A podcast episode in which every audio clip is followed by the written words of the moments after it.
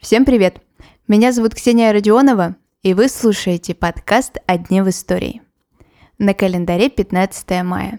И в этот день, в 1891 году, родился писатель Михаил Афанасьевич Булгаков – Сегодня мы послушаем ключевые моменты его биографии и узнаем, чем же еще примечателен создатель «Мастера и Маргариты».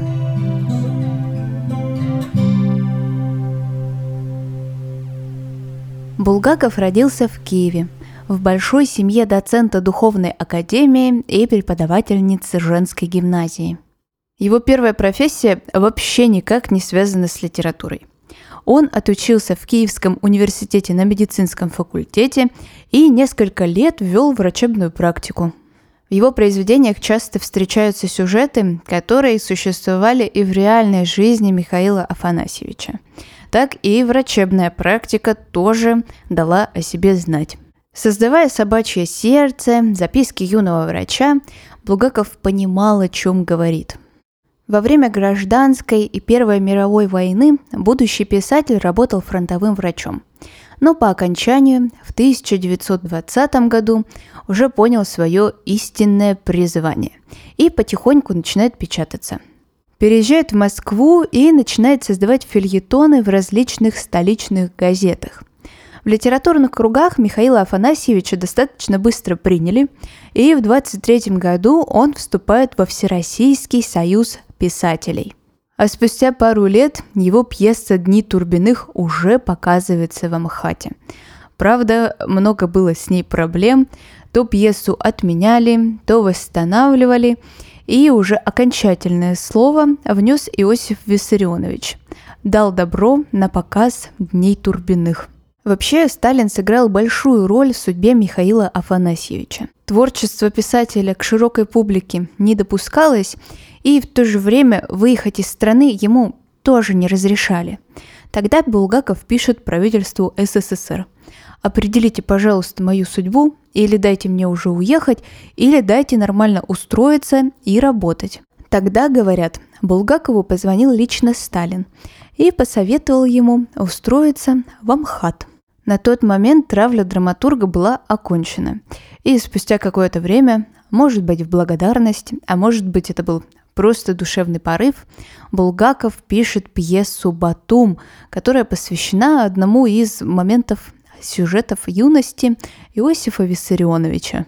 Работа над пьесой была в разгаре, Михаил Афанасьевич прилетел в Грузию, и тут Сталин говорит, что Михаил Афанасьевич, все отменяем, пьеса совсем неуместная, и давайте-ка мы ее прикроем. Впервые она была опубликована уже после смерти Сталина в 1977. Булгаков был трижды женат. Во время первого, самого юного брака на Татьяне Лаппе писатель, еще тогда не знавший, что он будет писателем, начинает употреблять морфий, что впоследствии отразит в своем одноименном рассказе из-за пристрастия драматурга Татьяне приходится делать аборты, и один из них Михаил Афанасьевич выполнил собственноручно. Эти отношения заканчиваются потому, что Булгаков увлекается другими женщинами и так находит свою вторую избранницу Любовь Белозерскую. Ей Михаил посвящает роман «Белая гвардия», повесть «Собачье сердце», она ему переводит с французского Мольера – и все было хорошо до встречи с третьей женой Булгакова, Еленой Шиловской. Она очаровала мужчину, ну и стала его любовницей. А параллельно с этим еще и подругой любови. Когда связь уже переросла во что-то большее, пришлось разводиться, ну и жениться на Елене тоже пришлось. Она-то и стала последней женой Михаила Афанасьевича. А еще и главным прототипом Маргариты, из романа «Мастер и Маргарита». Спустя год после заключения брака Елена Сергеевна начинает вести дневник совместной жизни с писателем. И там не описано ни одной ссоры. Говорят, что Елена и Михаил буквально созданы были друг для друга.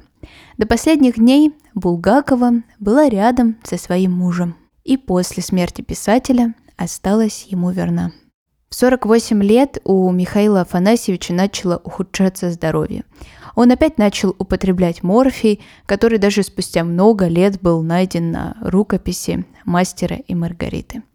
Кстати, всемирного успеха романа, к сожалению, Булгаков так и не увидел. Он был опубликован только после смерти автора и стал любим не только на территории советского и постсоветского пространства, но и по всему миру. В 48 лет жизнь писателя была закончена. Ну а на сегодня это все. Спасибо, что вы прослушали этот выпуск до конца. Обязательно поставьте подкасту на календаре 5 звезд или сердечко, смотря где вы слушаете этот эпизод. А мы услышимся с вами совсем скоро. Хорошего дня!